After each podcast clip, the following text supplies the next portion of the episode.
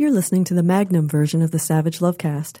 www.savagelovecast.com. If you're stuck in a relationship quandary, or if you're looking for sexual harmony, well, there's nothing you can't pass on the Savage Lovecast. Paraphilia is a fancy word for a kink. It's defined as a condition characterized by abnormal sexual desires, typically involving extreme or dangerous activities. Paraphilia. There's a word, though, for non paraphiliacs that I was not familiar with called normophilia. Normophilic desires, which are I guess standard issue. Everybody should have them. This is the norm. Majority desires. That we, that's what we mean by norm and normative is majoritarian usually is what we mean by that. And I've always felt that even when I encounter people who appear to be normal sexually or people who claim to be just average, regular people, everybody's got something from column C. Column A, vaginal, oral, even anal. Column B, you know, rolling around, maybe some of your standard issue fantasies. Column C, kinks. Something crazy. You want to get peed on. You're a necrophiliac. You are into crazy bondage. You're into giants. You're into centaurs. You're you have rape fantasies. You have antebellum master slave fantasies. Whatever it is, you have something going on between your ears erotically. And if you're lucky and you've managed to incorporate your desires in an ethical, responsible, consensual way into your sex life, you have it going on in your bedroom too, or your playroom, or your play parties, or wherever it is you get your column C kinks on, you got it going on. And all this would be fine if we could just all process this and be cool and chill about it. But we're not cool and chill about it. And the evidence that we're not cool and chill about it is in the mail I get every day because this is the question. This is the question that comes in as often as any other, if not more often. Am I normal? People write me some crazy fucking letter about the crazy fucking things that turn them on, that make them wet, that make them hard, that they're doing or just want to be doing.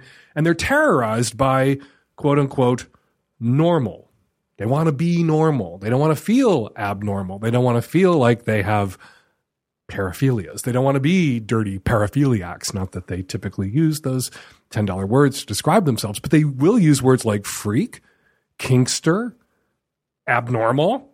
And I'm baffled by this obsession with normal when it comes to sex and with average when it comes to sex. Because what good is that? And what fun is that? There's an interesting thing when you ask people to describe normal sex that happens. And I've asked rooms with hundreds of people in it just to describe for me normal sex. And I'll call on a few people. In one case, I had people all write it down, write it down on cards and send it up to me. Normal sex. You walk into a room, you didn't knock, and there are people in there having normal sex. What do you see?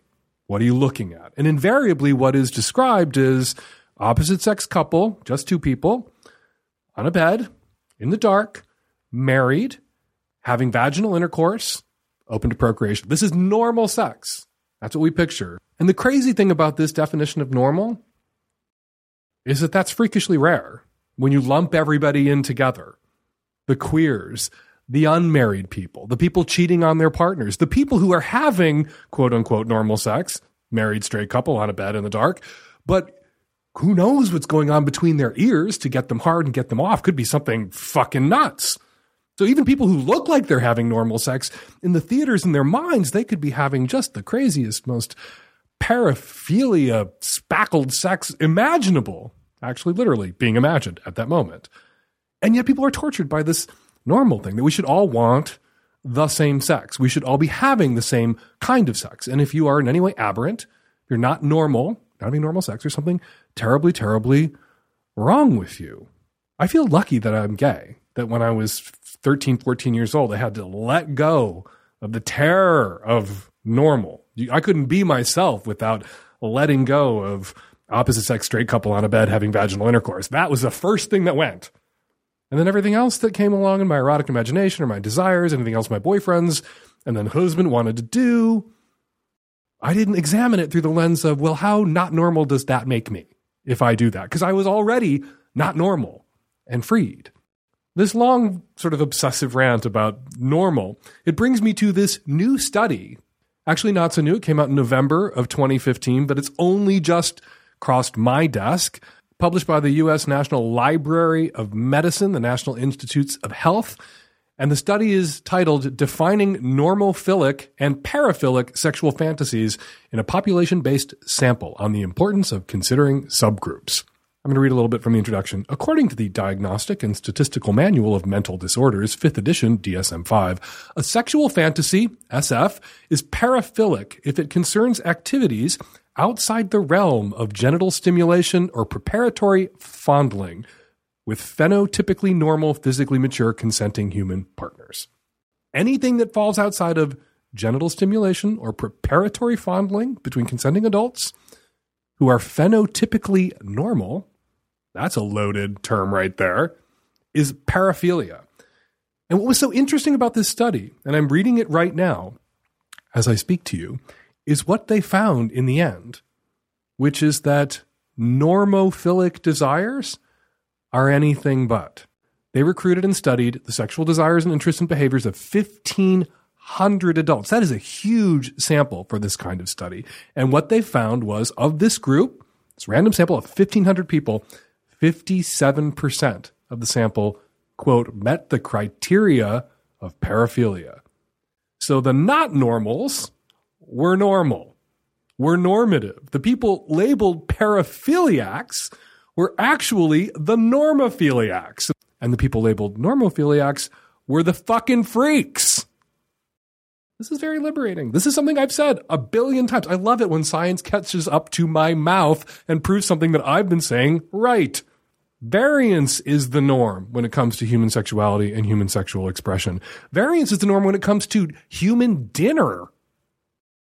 We all like different kinds of foods. Different cultures have different kinds of foods. If you walk into someone's kitchen and there's all these crazy cooking implements and different kinds of pots and pans, your reaction is, wow, I hope I get invited to dinner a lot here.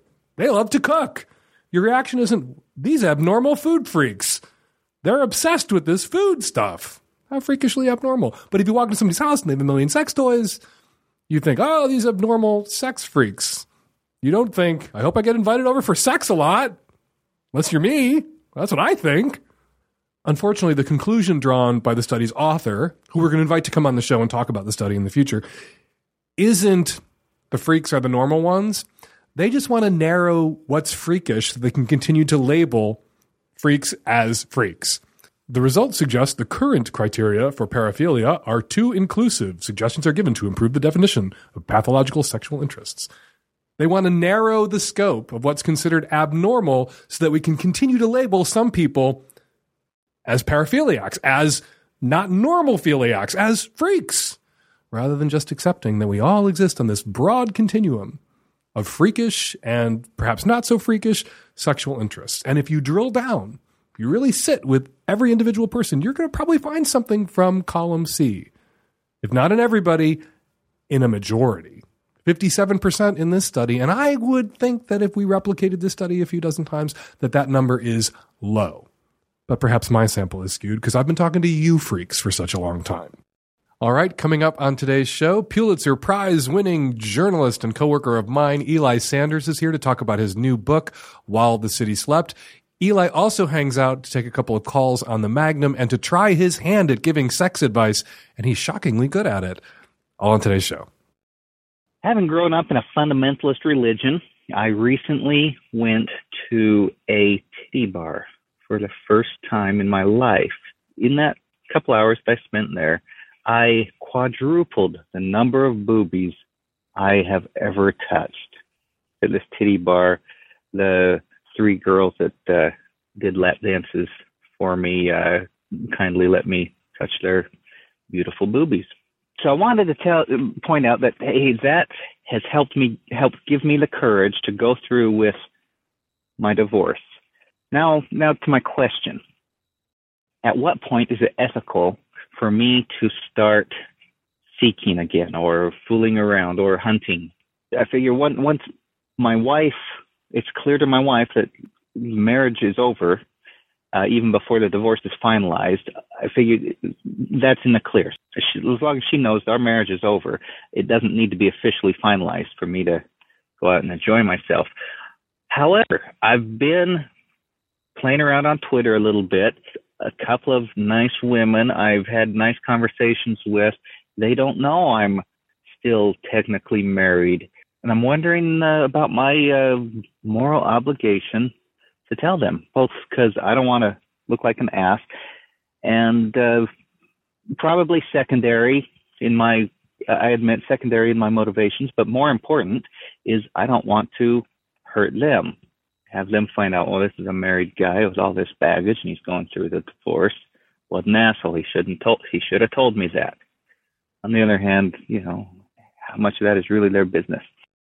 If you're talking about purely casual sex because you want to get out there and touch a bunch of titties and make up for lost time, and the arrangements you've made or the understandings you have, explicit understandings, the discussions you've had with these other women you might be hooking up with soon are one time, one off thing, just looking for fuck buddies or NSA, not looking for any serious commitment, not looking to date, you don't necessarily have to say you're in the process of getting a divorce. You don't have to lay your marital history down before them to assess or make a judgment. If, however, on the other hand, you are presenting yourself as available for a relationship, the fact that you're still currently married to someone else is a complicating factor that they may feel entitled to.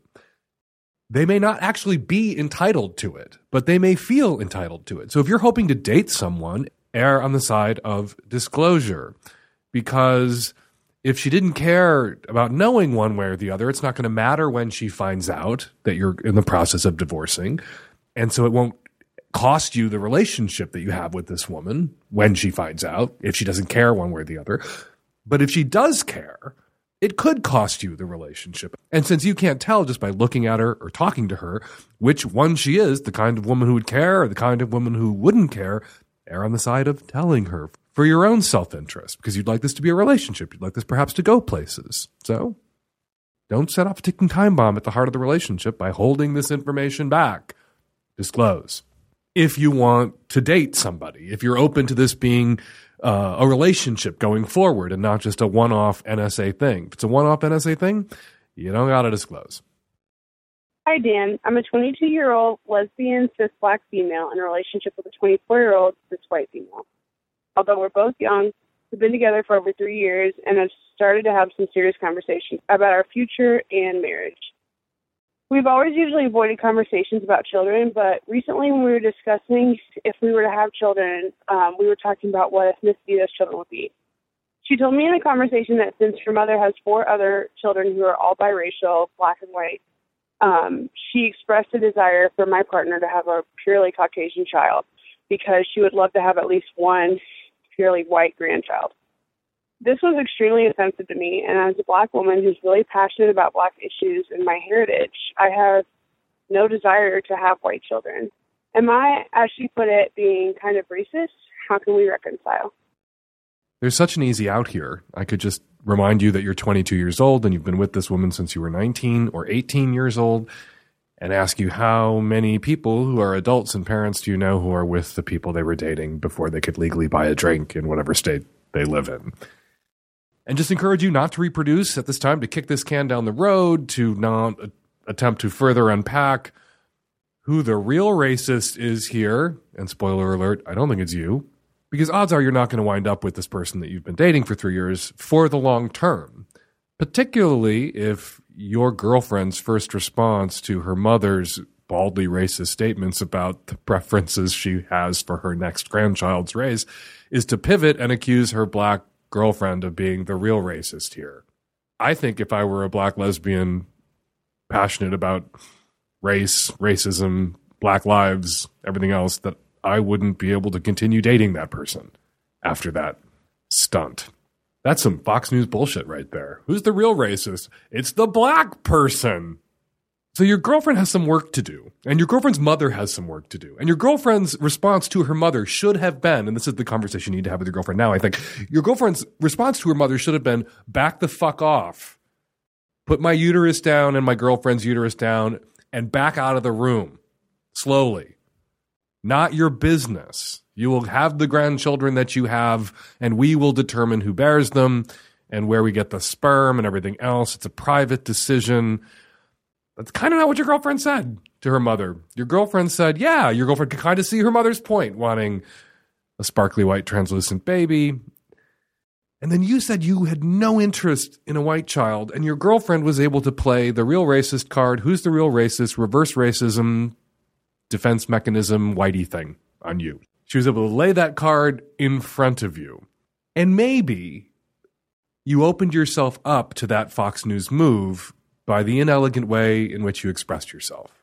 Because I'm sure that if there was a mix up at the sperm bank, and it, rather than your partner, if she's the one who bears the child, being impregnated with an African American sperm donor's sperm, was impregnated accidentally with a white dude's sperm, that even if that white child that you didn't expect, you guys were expecting a mixed race child, emerged from your girlfriend or then wife's vagina in the delivery room, you would love that white child. That you would suddenly have an interest in having a white child. You wouldn't love that child that you two had together any less because it was white. Unlike your partner's asshole mother, who has clearly telegraphed to you both that she would love, on some level, a white grandchild more than her mixed race grandbabies that she already has.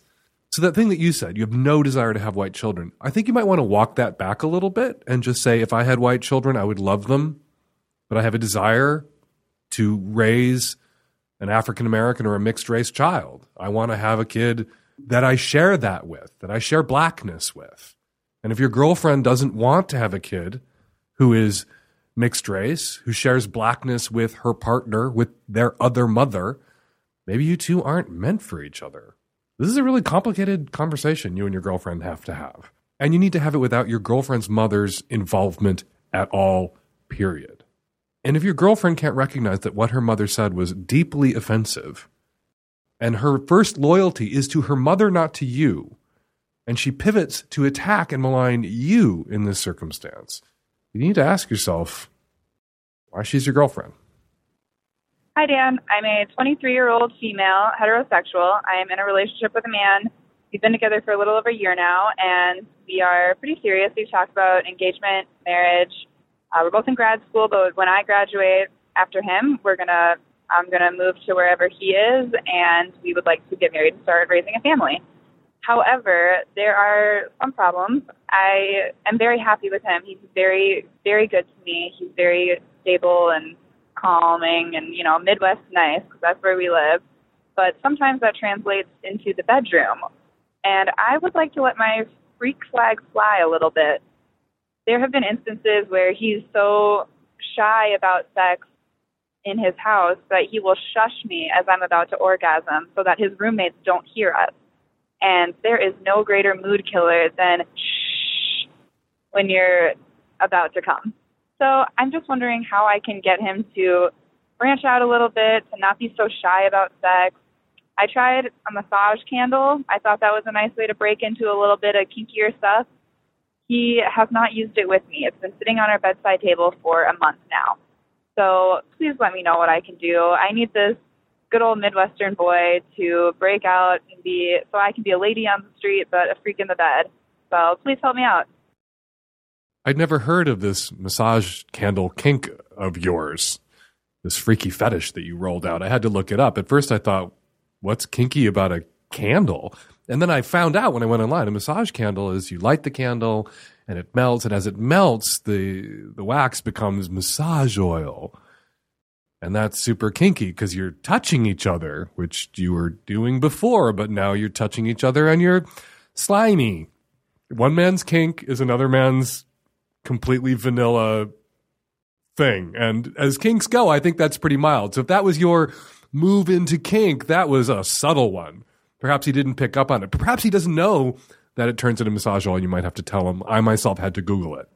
All that said, you didn't call about the candle. You called about the boyfriend's inhibition.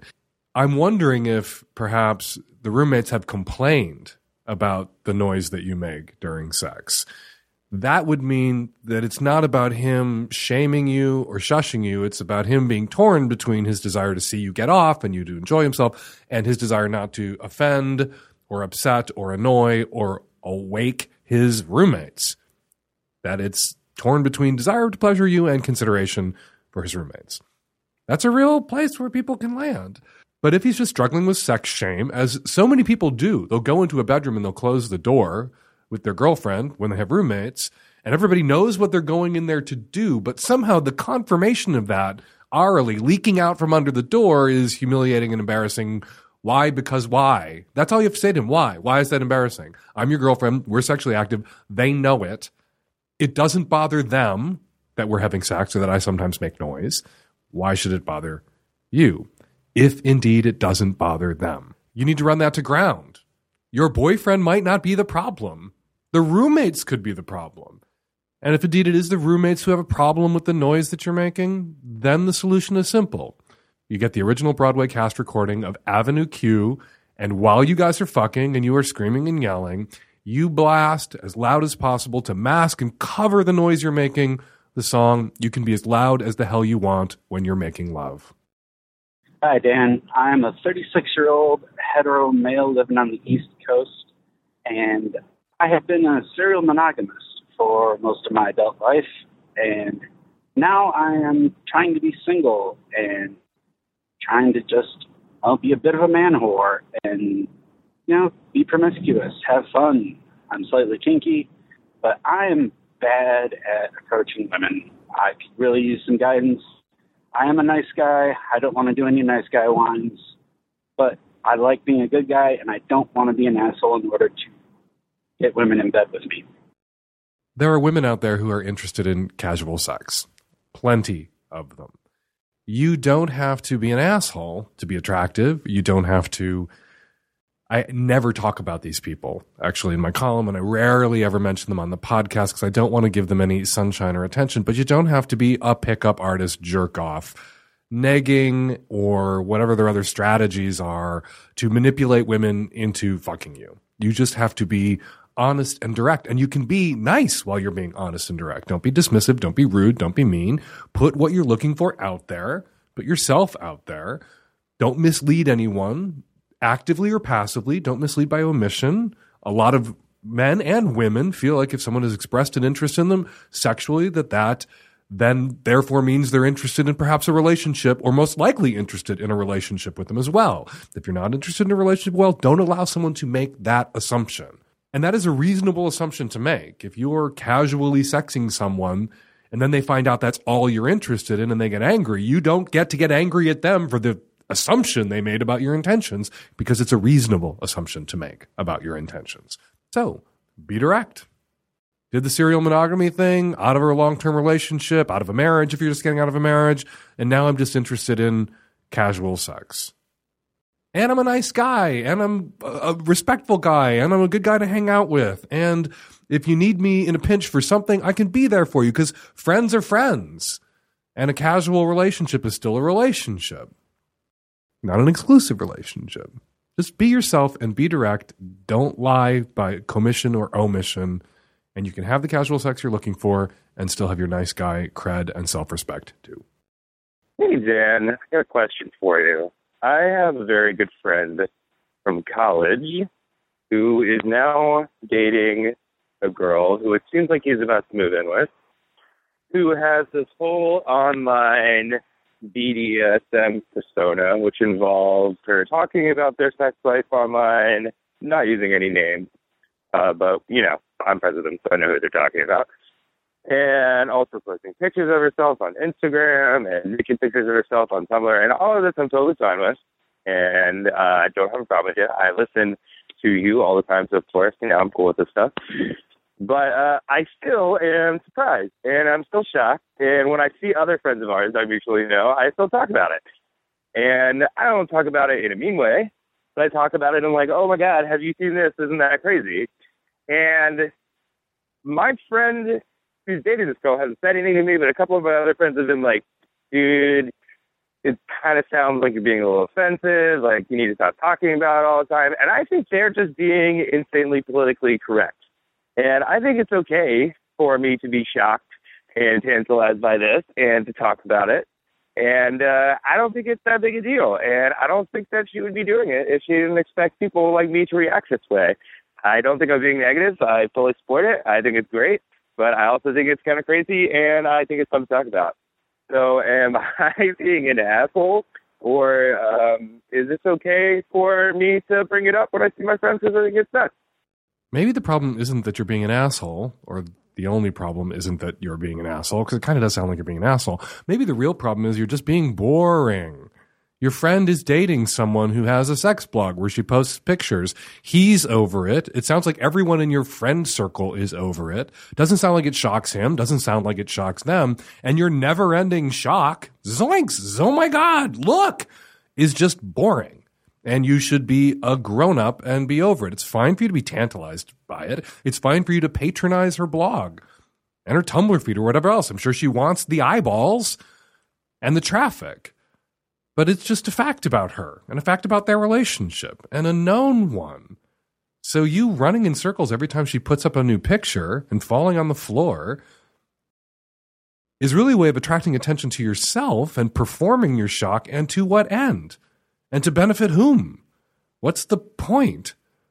It is an asshole move, but I don't think that's the real issue here. I don't think that's why your friends are telling you to shut the fuck up. Clearly, your friends have some tolerance or assholery, or they wouldn't be your friends. I think your friends are just sick of it and bored and over it and wondering why you are not over it yet. Get the fuck over it. Yeah, clearly this woman is putting this all out there because she wants a reaction, but she wants that reaction from the people looking at her blog, looking at her Tumblr, not the people talking to her fucking boyfriend. And you've had your reaction, and you've had the same reaction over and over and over again Time to have a new reaction, which is blase acceptance of this fact about your friend's girlfriend. Get the fuck over it. Knock it the fuck off. Stop being a boring asshole. Hi, Dan. I'm a 26 year old female in a heterosexual relationship. Um, my boyfriend and I have been together for about a year. Everything's going really great, except for one thing. His sister really doesn't like me. And the problem with this is that his sister is his best friend. We're both 26. She's a couple years younger than us. And I have entered this awkward space with her in which she is refusing to be very honest with me. I can tell, you know, based on the distance between what she says and how she behaves, that she doesn't like me very much. Um, she's frequently like very aloof and strange around me. Um, she'll answer my boyfriend's texts, but not mine when we're standing right next to each other. And she's just very disrespectful towards me in a lot of ways, mostly from a communications perspective. But I don't know what to do about this. I've raised the issue to my boyfriend. We've talked about it a lot. He attempted to confront her once about it and there's been really no resolution. She gave like a very kind of strange response, we'll say, when confronted about it. She basically said, "Oh, well, there was this one time I I blew her off, but I didn't mean it." Basically, dumbing it down to one situation, which it had nothing to do with. So my problem is that these two are best friends. I love my boyfriend. I want to stay with him, but I'm not sure what to do about his sister. My husband has a brother you know how often my husband's brother and I talk? Never. Never often. About that often. Never. I don't understand why it's so important to you that your boyfriend's sister communicates with you at all. You're in a relationship with him. She may, if you guys wind up staying together, become your sister in law someday, but even then, that can be a very casual and very distant relationship. The trick when a sibling and a spouse don't get along isn't to hammer away at that and shove those two people together and process endlessly whatever slight or disconnect or personality conflict led to this communications breakdown. The trick is to just let it fucking be. If you choose instead to force your boyfriend of one year to choose between you and his sister of 24 years, you are going to lose. And you should lose if you force that choice upon him. And the slights that you mention She doesn't respond to your texts promptly or at all. In the grand scheme of slights, are pretty minor. And if you're keeping score about demeanor, promptness, how you're sort of amorphously treated or how you perceive yourself to be treated, you're the problem, not her. Except, let's just like worst case scenario this. His sister fucking hates your guts. Okay, then what? Does he have to murder his sister? Does he have to end his relationship with his sister to demonstrate to you that his first loyalty is with you? Uh, okay, you lose. He's going to break up with you. And he should break up with you because that's kind of fucking nuts. What you say to him is, your sister and I, we really just don't, we don't click and maybe that'll come in time, but right now it's awkward. So tell you what, I'm not going to fucking text her anymore and then time her responses because that's crazy. And if you're going to go hang out with your sister some night, that's fine. I'll go hang out with my friends that night. We don't have to be forced together into the same room, and I'm not going to force you to choose. And I would hope that she is mature enough and loving enough not to force you to choose either. That we are adults and we are autonomous individuals, and we can have people in our lives, each of us separately, that the other doesn't like or really appreciate without making a showdown about it, without having to have a showdown about it, without having to issue ultimatums and demand confrontations. And it has been my experience with people who issue ultimatums and demand confrontations about piddling little bullshit like this that it's about control. If this was a man doing it to a woman, sowing discord in the family, demanding to be chosen over family, we would quickly recognize that as potentially signs of an abuser because that's sort of isolating people from their support systems and their networks and their families and their friends. That's what abusers do. We're less quick to recognize that shit when it is a woman doing it, particularly when a woman does it by framing it as, my feelings are hurt. I have a sad. Tend to my sad by confronting your sister or by not seeing your sister anymore because it hurts me when you see your sister because she's such a bitch to me because she doesn't respond to my texts promptly or at all. Here's what you do you drop it. You stop making an issue of this at all. You tell yourself it don't matter. You tell yourself that your partner, your boyfriend, is free to have a relationship with his sister that does not involve you, and you're not going to police that relationship and you're not going to fault him for it or make an issue of it. I've been a little hard on you. Maybe you're not the problem. Maybe his sister is really gaslighting you. If this is indeed a fight to the death in a competition, the only way for you to win, if she's the problem, not you, is for you to let it go, is for you to make no demands about resolution. It doesn't actually sound like she's trying to force him to pick. So that's how you compete with his sister. You don't force him to pick either. You show him that you're going to force him even less to pick less than she is. Because if indeed you are not the problem in a situation like this, the only way for you to win is to be the better person, to wage a charm offensive, to rise above it, not to sink to his sister's level if indeed his sister is the problem and not you. We're going to take a break from your calls because we have a guest in the studio today who's come all the way from his desk, which is at least 30 paces away. He's my colleague and coworker here at The Stranger, my base paper, Eli Sanders. Hi, nice to be here. Thanks for joining us. The trip over was exhausting. I hope you didn't have a layover. Just in the corner of the hallway for a few minutes. Uh, this isn't log rolling, and this isn't just uh, me doing a reach around for The Stranger. Eli wrote a piece in 2011 called The Bravest Woman in Seattle, a, a, a long piece, a feature for The Stranger about a horrific crime that happened here in Seattle, and it won the Pulitzer Prize for Feature writing. which is a big deal. A lot of weekly papers don't typically win Pulitzer Prizes, period. And it was really rare for a paper or a, a journalist to win at a weekly paper to win the Pulitzer Prize for feature writing. Yeah, I think we were only, I think, the sixth alt weekly ever. And you've now turned that piece into a much uh, longer, deeper dive of a book called While the City Slept by Eli Sanders. Um, and it's out now, and we're going to talk about the book. It's a departure from our usual content here at the Lovecast. Can you tell us about the crime that led to the, the story that has now uh, led to this book? Sure. And the book traces three lives that intersected in this really terrible crime in Seattle in 2009. Two of those lives, however, comprise a love story. And so there is uh, something that I think anyone can grab onto there. Uh, two women, Teresa Butts and Jennifer Hopper, who spent many years finding themselves, bouncing around the country, finding out who they were, coming to terms with their sexuality, and ultimately finding each other and their home in South Park, which is a neighborhood just to the south of Seattle.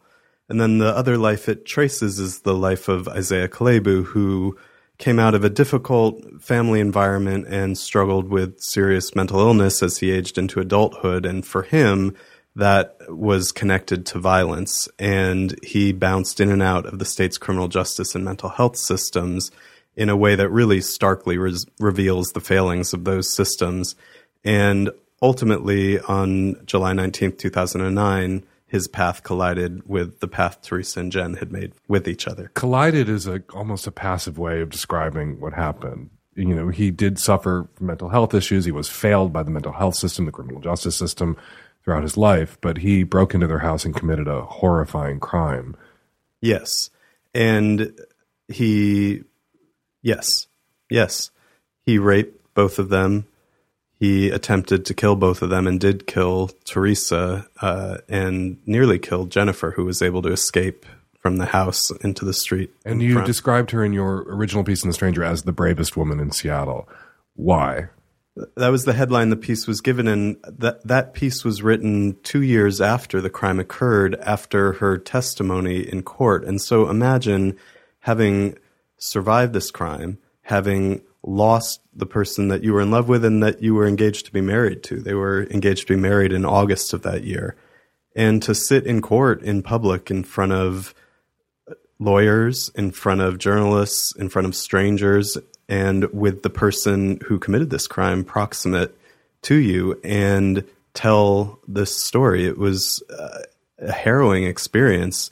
And she delivered her testimony with this stunning clarity and sense of purpose about letting people know who had been lost, what had been lost, and in the spirit of seeking justice for herself and for Teresa. And also remarkable was a lack of anger on her part, that she recognized through her pain and what had been done to her that the the person who had done this had also been victimized, which was what was so stunning and shocking about her testimony.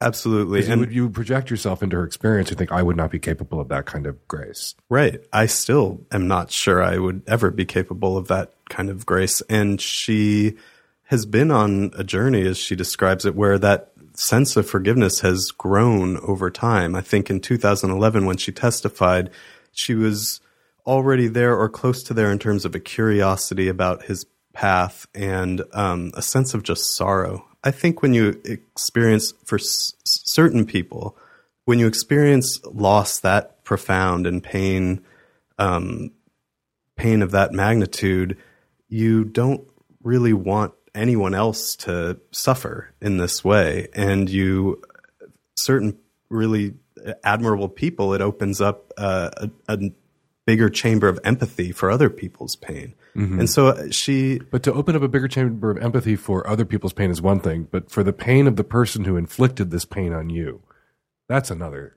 Oh yeah, it's it's amazing. It's really stunning, and the book traces in part her journey to greater forgiveness for Isaiah Kalebu and curiosity about him. But she she said at his sentencing not long after uh, she testified against him that she wished him peace even at that time.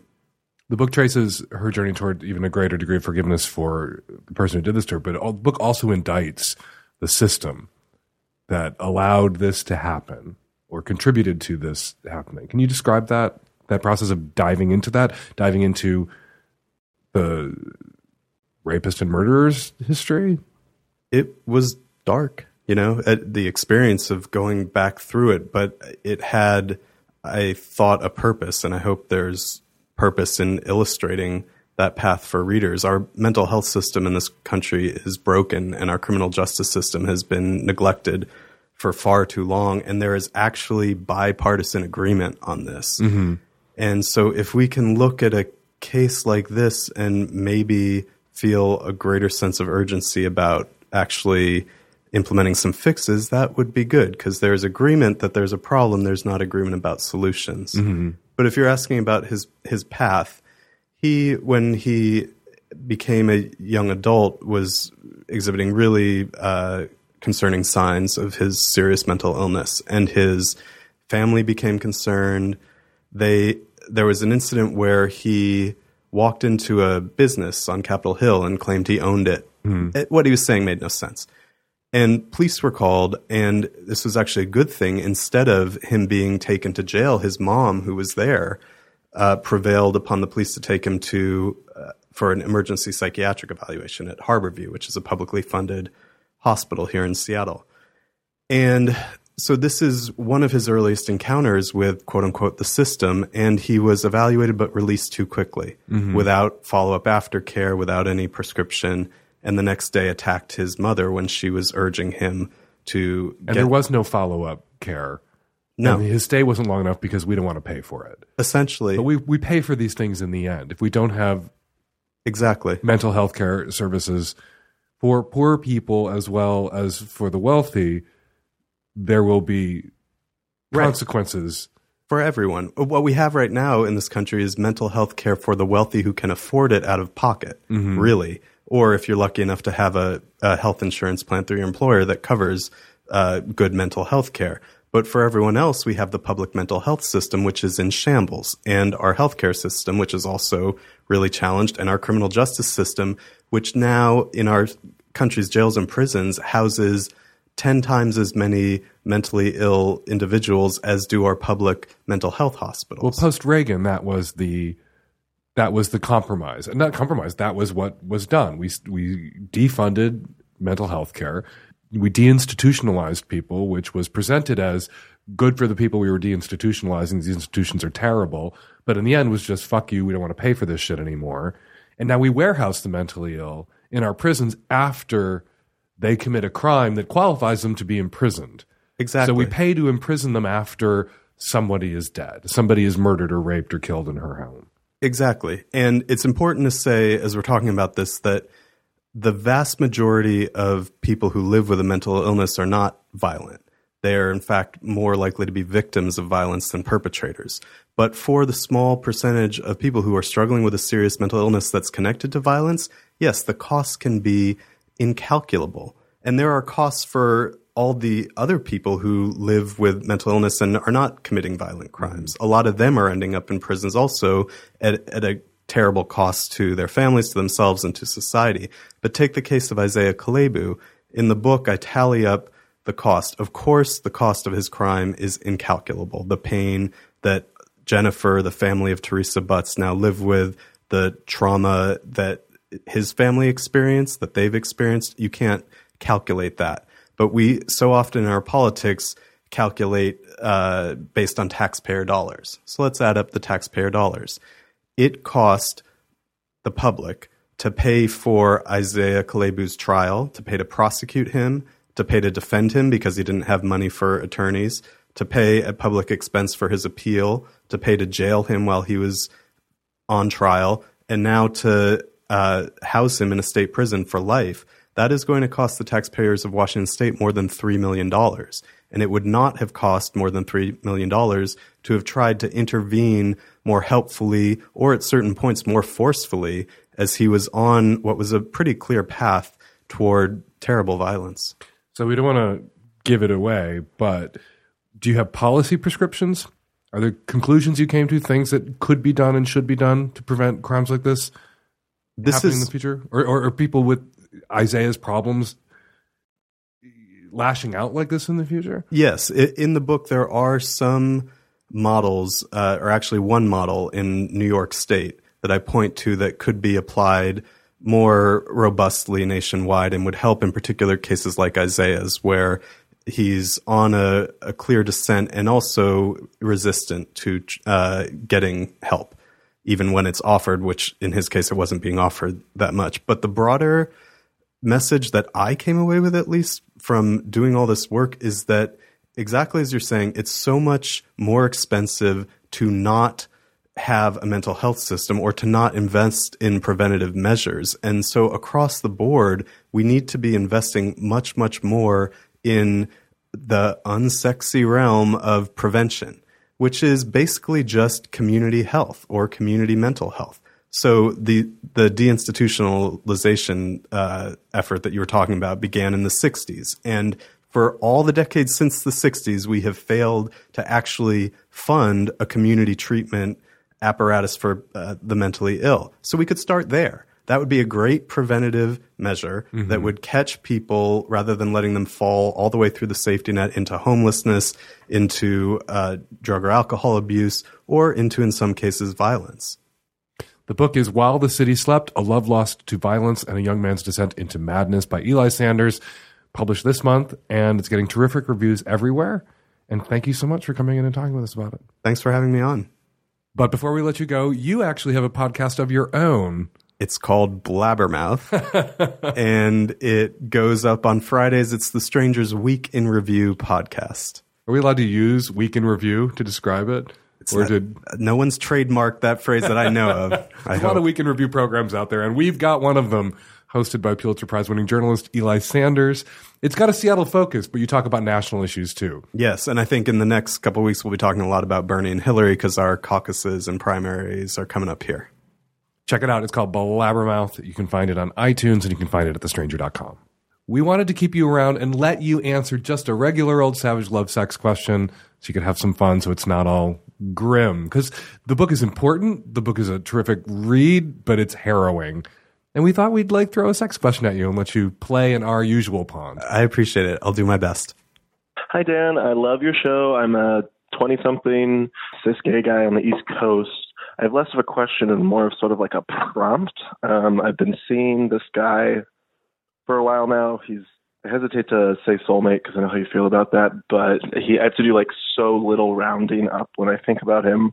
But there is one thing that I have to sort of like admit doesn't really work between us, and it's that we're both very competitive people and we both love to play games and it doesn't work out so well when we play together like board games or card games or video games because we'll just get like really passive aggressive and um just it just doesn't work like one of us always ends up getting like shafted or our feelings hurt and um i'm not totally faultless um, I'm not totally blaming him, but I was wondering, like, how do you feel about competitiveness in relationships? Like, do you see it work with other couples? Um, is it healthy to be competitive? It doesn't really feel healthy with us. About like two thirds or like 75% of the time, I just feel like so angry with him after we get done playing a game. Nobody really wins. Like, even if I win or even if he wins, the other person is just pissed off. So, yeah, I don't know um, if this is like a red flag. Um, we usually come together after it and apologize, but it just pisses me off because we both love playing games so much, but we can't do that thing together. So you're a nice Jewish boy who married a doctor. That's true. The brass ring. If you were a nice Jewish girl, you would be your mother's like pride and joy. I assume you are anyway. yeah, most days. Uh, Some are days. you and your husband competitive? yes. Because you're both like hard charging professionals in your fields, but do you compete with each other? Yes. For what? well, Dominance? we met on the soccer field playing gay soccer, uh, playing in a gay soccer club. So this is how I met my husband, and he knocked me down and scored on me.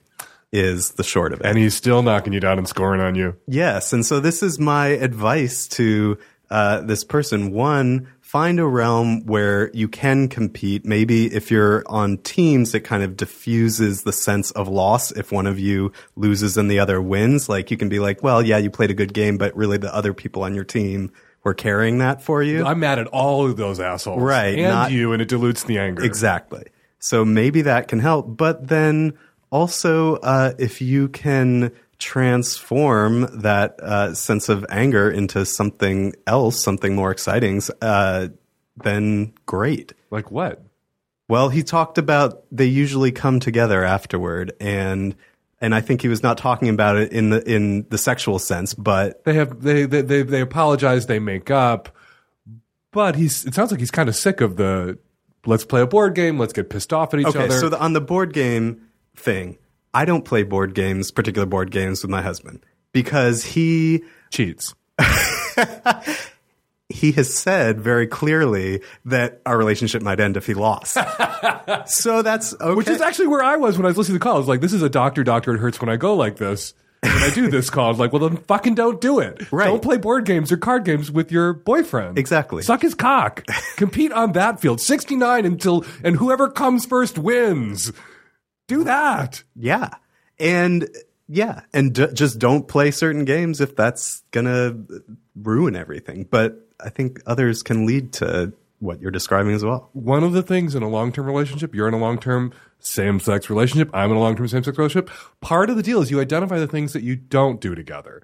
You don't do fucking everything together. There's also the things that you know we don't do that together because that's a conflict generator. So we're not, I don't go clothes shopping with Terry because I can't watch the money disappear without wanting to murder him. Right. Well, Well, so I just don't, I just don't go and I don't look anymore. yeah, Colin won't play tennis with me because it's a one-on-one sport, and he's just like blanket statement: we can never do it. So Mhm. okay. He doesn't like playing Scrabble because I win. I hope sex, which in most relationships is a one on one sport, is something you guys can play together. Yeah, yeah, we've been playing a lot of that sport. Is that competitive? Is there a competitive edge there? Uh, not on the not in the sport realm. I don't think. I, I don't know. I don't think about it. I in the shot same way. farther. Ah. You have a Now I'm never going to get that out of my over head. Whoever hits the bullseye wins. Um, no, I think it's different. I think it's a um, there's a. It's not. It's not. Competing to please each other was different than competing to defeat the other. Well, I was going to say no one loses. Hopefully, in that realm. Oh, you do it differently than we do it. Somebody always loses at our house. Oh, really? Just there's just whimpering and yeah, pain and somebody's sulking curled up in the and fetal position on the Oh. floor in the bedroom afterwards. and the That's ac- victor steps over that broken person and goes to the bathroom and takes a shower. Oddly enough, that's exactly how I imagined it. Hey, Dan. I am a 30 year old queer femme who tends to date women who are more masculine presenting. And in my relationships, including the one I'm currently exploring, I find that my partner is able to lavish me with compliments and I can receive those freely and just bask in them. And I want to throw it back, but I feel a little bit restricted in what to say, not because she's restricting me, but because I don't feel that my language adequately expresses how awesome and captivating and sexy I think she is. I find myself wanting to capture the feeling that I have and how I perceive her and experience her. And then words like cute or adorable or pretty come out. And that's not true to her. It's not how she presents. It doesn't capture what I want to say. Uh, but my language is, is really um, holding me back. So my question for you is, um, can you give me some examples of compliments for a lover that are not gender specific and also not diminutive? I might have to recuse myself from this. This is like gender hand wringing, and I always get in trouble with the gender hand wringers because you know, oh, I you know want to give my butch girlfriend a compliment that doesn't seem feminine. You know, all the compliments she rattles off, you could you could make of a Hello Kitty doll, cute, adorable, pretty. She can she needs sort of gender non-specific ones. And I'm I'm just going to leave that to you. Although you know, I call my husband gorgeous, even though that's typically a term applied to women. He doesn't have a fucking meltdown. Hopefully, your girlfriend, butch as she is, can take a compliment that may be gendered typically toward women without having a meltdown. But you never know now in genderland. So Eli, you take it. I, I don't have the sensitivity gene for this question. I think I can help actually. Oh, really? Good. Yes. So, as you may have heard, I just wrote this book that is in part a love story, two women finding each other. And Jennifer and Teresa in this book actually struggle at a certain point with the expressions of love and adoration. And Jennifer is someone who's way more uh, quick to "I love you," and Teresa is someone who wants to find exactly the right words and wants them to really correctly apply in the moment that uh, she says them, and doesn't want to kind of degrade the value of words by using them when they're not exactly right. So, but she gets there to "I love you," and the problem that the caller is having, it doesn't sound like a problem. Like, get out of this. ha- half the calls actually. This doesn't sound like a problem, but all right, we'll field the question. I love you works. I want you works. I mean, what, what? I statements. You turn me on. Sure. You make me so wet.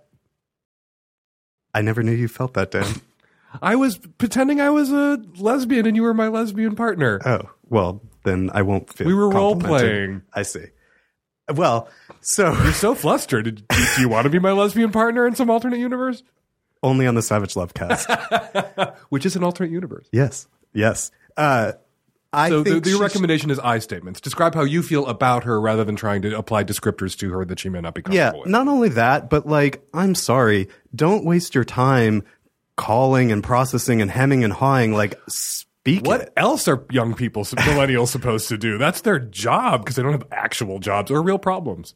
But the place I come from with this is is having a, a very long connection now with a relationship that ended quickly and not by anyone's choosing. Mm. And if you are dancing around the most appropriate word to say at the most appropriate moment, and well, imagine if suddenly you don't have any more moments. Not to be a downer, but like maybe that's the Too im- late. Too Yeah. late. You're being a downer, but it's, Well- it's totally a legitimate downer point. Well, or maybe it's a tool that you can use. Like, if you had no more moments, what the hell would you say to this woman? That might help. And but if you say the wrong thing and this woman freaks out, you might want to might help her to keep the freaking out partner to keep it in perspective by imagining that this was the last moment. And are you going to waste the last moment freaking out about the wrong compliment? Because that really what it comes down. To. Oh, you gave me the wrong compliment. If I was with somebody who had a meltdown because I paid them the wrong compliment, I don't know if I could be with that person for very long. I wouldn't want to be yelled at for the wrong compliment. now, so I, this is interesting because I didn't hear her saying that the other person is getting mad at her. I thought that this was all kind of self persecutory stuff that's going you're on right. in her actually, mind. you're right. So again, like, get but she over it. fears the other person having some sort of meltdown. So if you give the compliment and they have a meltdown, then she's the you gave me the wrong compliment, meltdowning girlfriend, and you probably don't want to be with her. But Yes. if she's never had a meltdown and this is just your shit, knock it off. Right, because you know what the easiest thing to hear is a compliment. So she's not likely to get upset. And you're exactly as you say, if she is, then yeah, maybe rethink it. You're very pretty. Thank you. You're very wet. I can take that compliment. Eli actually has no idea how damp I am at this moment or whether I'm damp at all. I do actually. We're sitting only two feet away. And it's uh, it's pooling. Thank you for that lovely compliment and thank you for demeaning yourself as a journalist and a professional by taking a couple of crazy sex questions on my podcast. Always happy to demean myself with you. Hi, Dan. Um, now, I'm having a little bit of an issue. Um, my issue concerns sexting. I have been sexting a person who is very dangerous to me. And uh, this person took those texts and took screenshots of those and showed them to who at the time was my who was who I wanted to be my life partner. And um, and uh, that ruined my relationship. I truly maintain that I did not mean to send those texts. I, I I don't know how it happened. I feel like it is an addiction. Now I'm just kind of wondering uh, where does addiction begin, or where does fetish begin?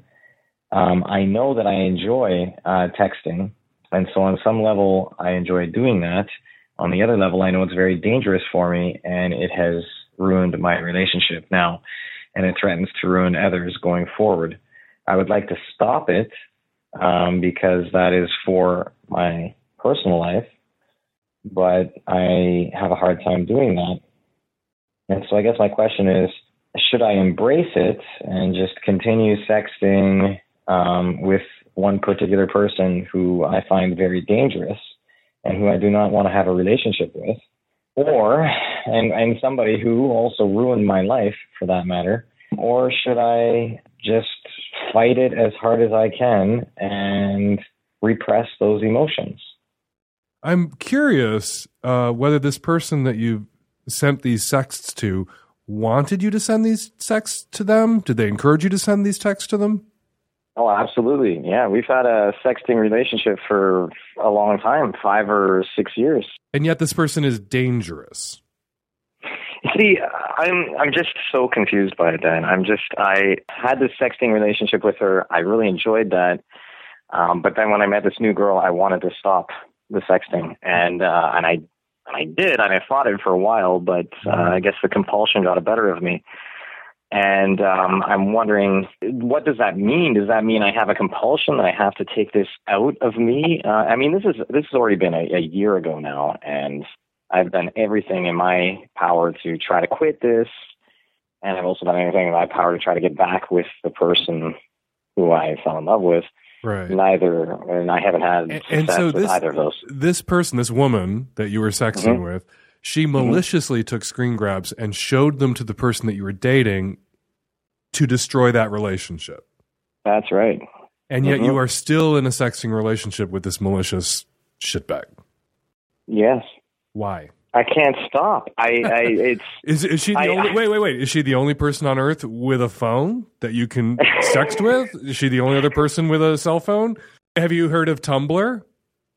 Uh, sure. I mean, I, I'm, You can create a blog that's nothing but images of yourself on Tumblr and share it with the world. You can sext the world without having to sext this this bitch who maliciously and you know she's got her side of the story too. Who knows what her version of events might sound like? But from your characterization, this malicious bitch who reached out and destroyed your relationship so that you would be able to keep sending her pictures. Does she want that much control over you? Is she sort of sort of sort of deranged? Dominant? What is she?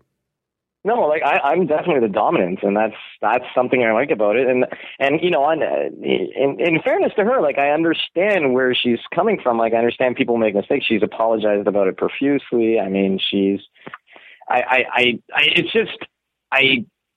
I just don't know. Like you said, it was a malicious thing that she did. It was a horrible thing that she did. Is she in a relationship Um, with somebody else? No, she's not. No. This person that you've been in a five year sexting relationship with, who is single as you are single, why aren't Yeah. you two a couple? I don't like her. I don't know if that sounds really strange, but I don't like her. I don't want to be in a relationship with her. When we get together, okay, it's it's a very it's almost become a BDSM like relationship where I am the dominant one and I just tell her what to do and what I really like doing is sharing these these texts, these sexts. I don't really actually like seeing her and I don't even like being with her physically. Okay, okay, But- stop. Yeah. I, I, I think you should, and you might misinterpret this acronym when I throw it out there if you're involved in the BDSM community at all, but I think you need some Mm-hmm. CBT. And I don't mean cock and ball torture. I mean, you don't mean talking about pleasure, I guess. I know, although you might enjoy that too. But what you may need is a little cognitive behavioral therapy, which is a pretty effective way for a lot of people to change a, a behavior that they regularly engage in that's destructive, to really get a handle on it. And it's a short term thing. It's not like you get into a room with somebody who saws open your head and unpacks your brain for 10 years.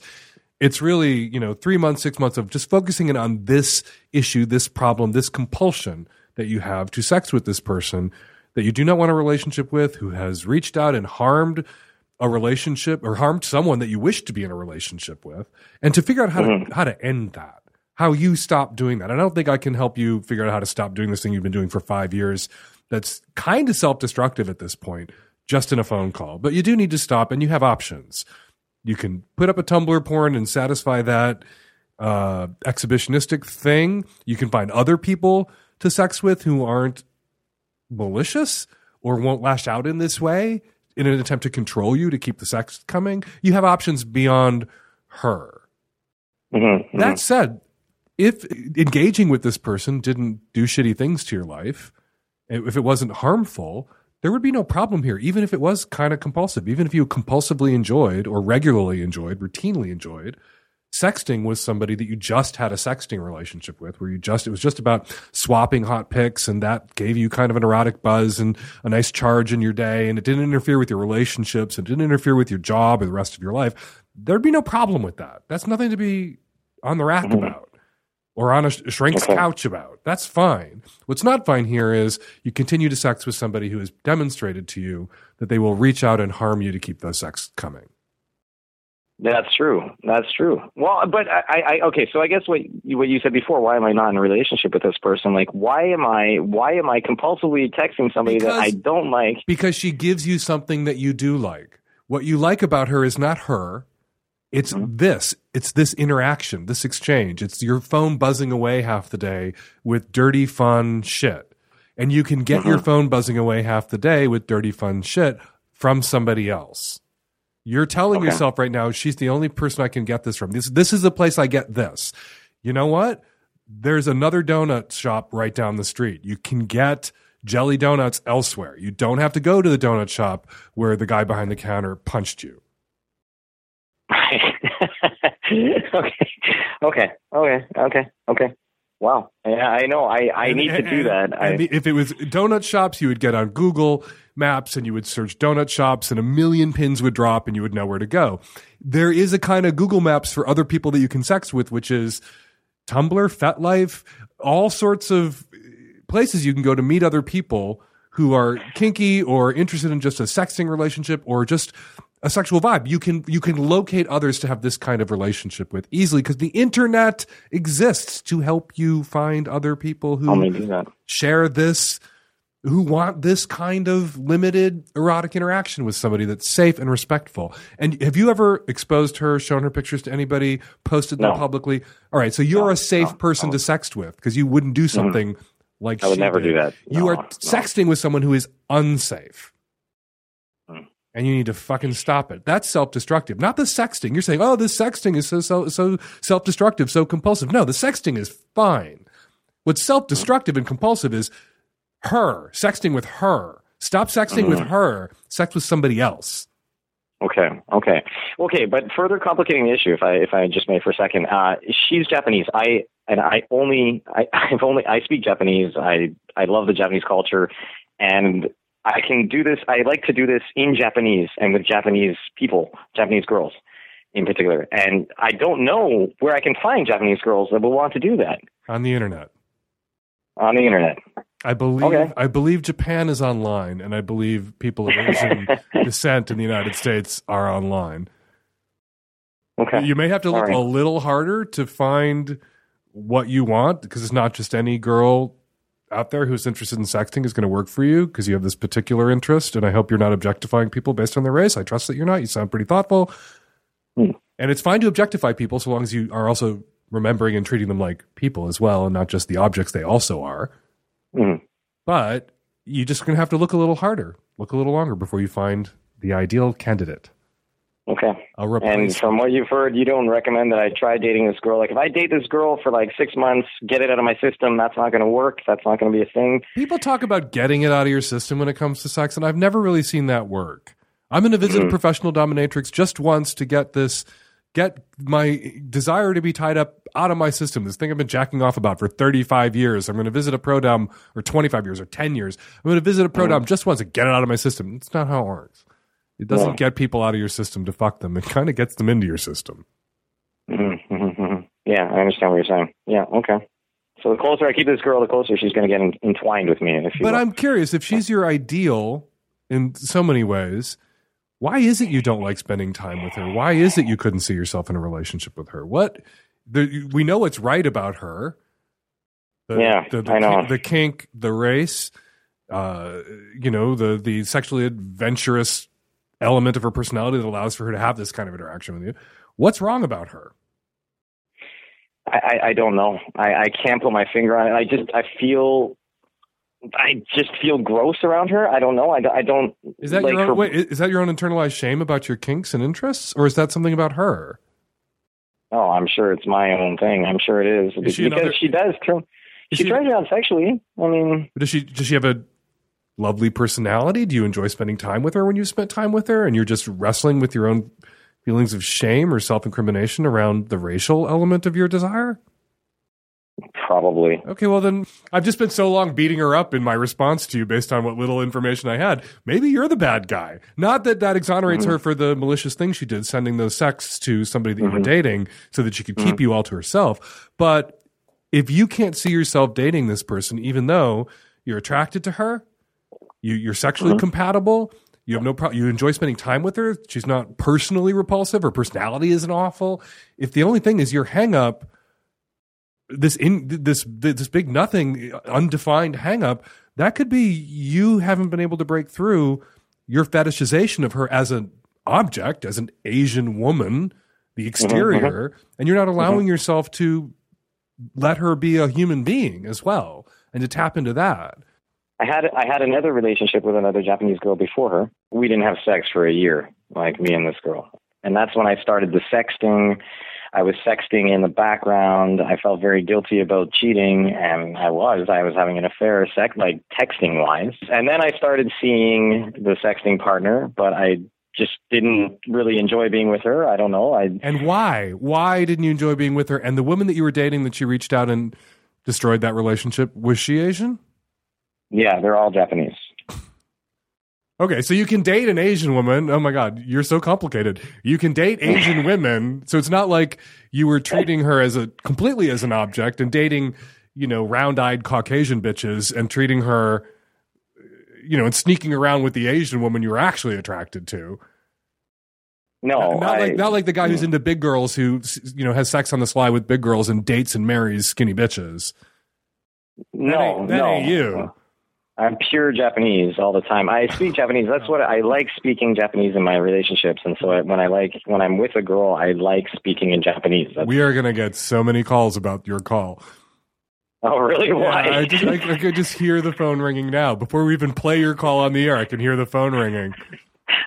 Because a lot of people are going to be really uncomfortable with this kind of uh, racial objectification. I know. I, I I understand that, and I've had this conversation with so many people around here. But it's because it's the level of the language, and I've had a hard time trying to explain that to other people. I I just I have a, like a language fetish, if you will. I like languages, and Japanese is a particular one that I like. And I want to say I'm comfortable with people having particular desires and, and acting on them so long as people, and particular preferences and tastes, as long as people are respectful to those who fall outside their preferences and tastes. And so long as mm-hmm. people don't objectify or fetishize only objectify only fetishize the people that they're with. To some extent we do objectify the people we're with and fetishize them. And we kind of should. And usually we're you know that's okay with us. There are times we want to be objects. We want to be physical mm-hmm. beings present things in the room that are looked at and appreciated. But we want to be looked at and appreciated and treated like that by someone who also is down with us being a three-dimensional human being with feelings needs and desires of our own and not just a nightstand that you come on right Mm-hmm, not just a absolutely. thing in the room. I'm not sure what your problem is. If you can date other Asian women, you don't need to be sexting with this one who may be a bit deranged. But if Mm-hmm. There's some block that's your own internalized shame around the sex acts you're engaging in with this particular woman, if it's the combo of the BDSM and the Dom sub play with her that disqualifies her from being a candidate for relationship, I can see why she'd be angry enough to reach out and want to hurt the person you're choosing instead to be in a relationship with. Right. And I agree with that. And that's why I've somehow, uh, after this last year, I've somehow sort of forgiven her and I've started entertaining the notion of trying to, trying to make it work with her. But I don't know. I'm very confused.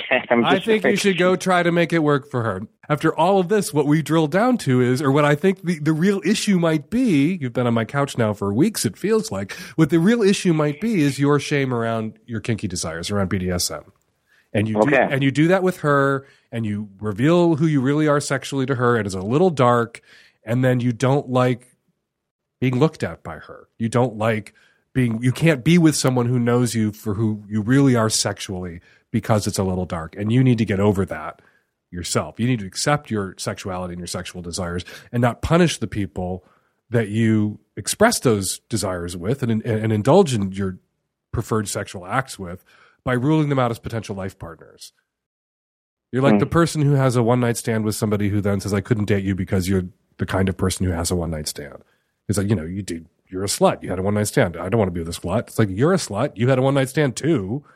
I can't be with you because you're, you know, you do those crazy kinky things. Yeah, with you, I do those crazy kinky things. Get over your shame and your self hatred. Yeah, you're not wrong about that. Okay. Good luck. Well, all right. Dan, thank you very much for the call. I really appreciate it. Thank you. That is really nice of you. Hi, Dan. 27 year old male. Uh, greetings from Republican San Diego. Uh, I got a question for you uh, about how to approach um, uh, the kind of girls I'm attracted to. I am a Jewish guy by blood, like 100% Jewish, ethnically, culturally. You could you could always identify me as being Jewish, but I I'm not religious. I'm an atheist, and I don't really want anything ever in my life to do that really with um practicing Jewish custom. Like, I don't even know if I want Passover, for example. Anyway, the problem is that I really like the way Jewish girls look, like the ones who are more religious, and I can't ever date them. And I really have found like in the last year I've dated like a few girls who that's kind of ultimately stopped, and I've been kind of crushed about it because I couldn't do anything about it. But like they're just my type in some way. What do you suggest I should do about this? Like, should I try to find a way to get more religious, or try to find a way for them to kind of accept me for not being religious? I kind of like the latter better. I fielded a call uh, that addressed the very delicate subject of race in America all by my lonesome, but I am not touching this Jew thing without an actual Jew sitting in. Nancy Hartunian, actual Jew. I am a Jewess. What's going on here? I, you know, okay, so him being attracted to the Jewish ladies seems like great. Yeah, hell yeah. But I don't get what he's talking about about religious. Appearing Jewish girls. Like not a secular appearing Jewish girl, but a religious presenting Jewish girl. All I thought listening to his call was like, is there a thing in Jewland that's parallel to the Catholic schoolgirl outfit thing? Where at Halloween you can go buy Catholic schoolgirl outfits. There are porn that features girls in Catholic schoolgirl outfits, and it's about the innocence and the despoiling of that innocence. And hopefully you only do this with con- consenting adults and da da da da, and it's role play. But is there a Jewish equivalent to I that? don't think there's from porn. Being from means that you, like certain really conservative Jews, will, the women are supposed to cover their heads, but the way that they do that is they wear wigs. Mhm. So when you go to New York City, you'll see lots of women, especially in the really like Hasidic Jewish parts of town, wearing these wigs that are really obviously wigs, and they dress like kind of dowdy, you know, like they're all covered up and all of that. And I don't think that's what he means. Maybe or wants. He's a secular Jew. He's wondering would a religious Jewish woman want him humping her leg? Maybe he just needs to go into musical theater and do a lot of productions of Fiddler on the Roof. He'd constantly have a boner on stage. I don't know about San Diego's Jewish population. I think that's his problem. He needs to get to New York City or take a trip to Israel and look around. He'll he'll be swimming in Jewesses, and they don't. They'll most of them will be secular. Is that Like, he's in San Diego where there are so few Jews on the ground that the only ones he can spot are the ones with a more religious presentation? yeah. Well, what is? I still don't understand what this religious presentation is. I does don't either. mean? Like Jews don't have wimples. Jew- Jews don't wear Roman collars. Walking around like like rocking back and forth and looking at the Torah. I don't think so. Yeah, I, I, I don't know. Western Wall role play, where she tries to go pray at it and you throw a rock at her. How would that work? Sexy. Yeah, no, he, he he introduced his call by saying conservative San Diego. That's the, that's your problem, young man. You need to go to move to New York City. Why Move wouldn't the you East anyway? Coast. Yeah, yeah, and everybody there is a secular Jew. We're running Everybody? everything. Al Sharpton is a secular Jew. Does MSNBC know? Yeah, we own MSNBC, but um, being attracted to to Jewesses, thumbs up. I, I get you. I'm all for it. You must be loving Broad City. Yeah, Those, that's one hot Jewess on Broad City. I should say.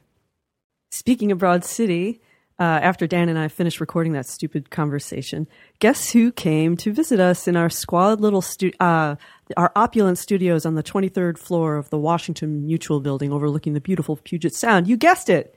The girls from Broad City came and chatted with Dan and gave some sex advice, and that'll be coming up in a couple of weeks, so be sure to tune in for that one. Most likely on March 15th. Stay tuned. They were really cute. We're still kind of hyperventilating over here. Hey, Dan, I am calling to say thank you so much for saying what you said about Hillary and Bernie.